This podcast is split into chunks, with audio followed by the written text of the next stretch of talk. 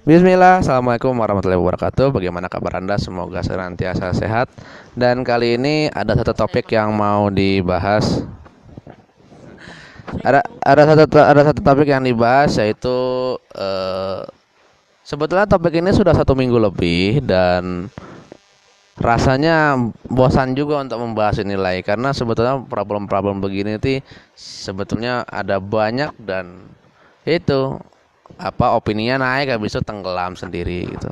Ya eh, jadi dua minggu yang lalu tepatnya hari Rabu setelah dilantik secara resmi oleh Presiden Joko Widodo eh, mantan rektor Universitas Islam Negeri Sunan Kalijaga yang hari ini menjadi ketua BPIP Profesor Yodian Wahyudi itu mengatakan bahwa agama merupakan musuh terbesar Pancasila. Kebalik.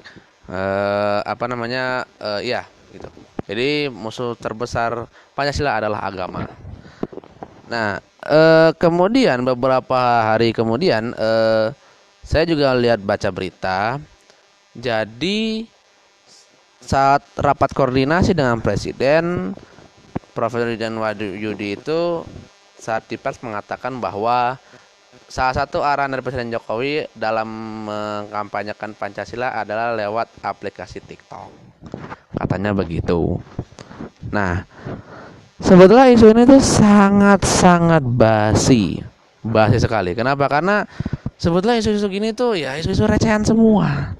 Ya, tapi tidak ada salahnya kita membahas kembali dan kita coba mereminder lagi apakah Pancasila sesuci itu. Kalau kita lihat secara history, ya, kalau kita lihat secara history, maka sebetulnya Pancasila tidak bisa dikatakan sebagai eh, yang paling suci, yang harga mati.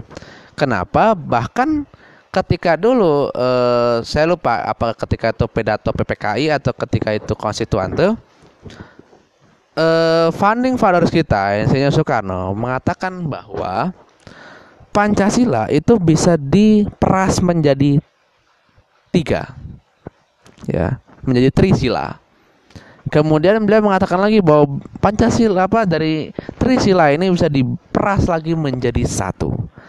Nah, apa itu? Yaitu gotong royong.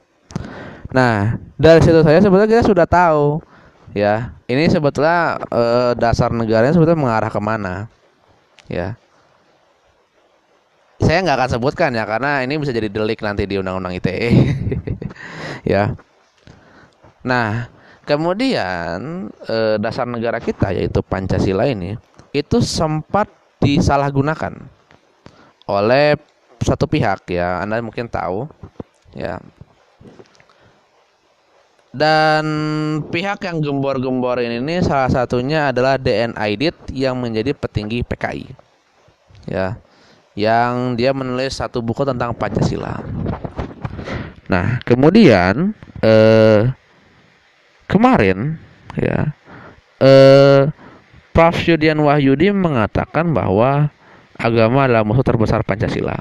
Walaupun beliau koreksi bahwa eh, agama ya Pancasila itu religius tapi sekuler secara bersamaan.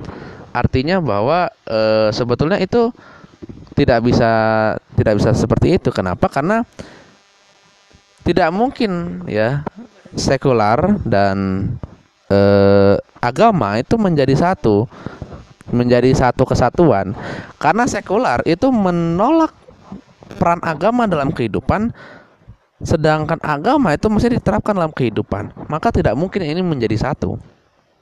Nah, kemudian terkait dengan eh, saran atau arahan dari Pak D. Maaf Pak D tahu kan? Nah, terkait eh, memasarkan Pancasila atau mengkampanyekan Pancasila melalui aplikasi TikTok ya. Jadi nanti akan ada namanya goyang Pancasila gitu. Aduh, receh. Ya, memang receh sebetulnya tuh. Ya. Nah, jadi intinya apa? Bahwa nggak bisa Pancasila ini dianggap serius. Ya. Kemudian satu tudingan ini yang kemudian agak saya agak eh, gimana ya menjawabnya ya, yaitu sebuah ungkapan bahwa Pancasila adalah ideologi. Nah, kalau kita definisi ideologi dari banyak sekali ilmuwan, ya silakan Anda baca di Wikipedia, ada banyak sekali. Nah, dan saya coba mengambil salah satunya yaitu dari Muhammad bin Ismail. Beliau mengatakan bahwa definisi dari ideologi adalah sebuah kaidah berpikir yang lahir yang melahirkan seperangkat aturan. Nah, maka kita harus melihat apakah Pancasila ini memenuhi dasar-dasar tadi.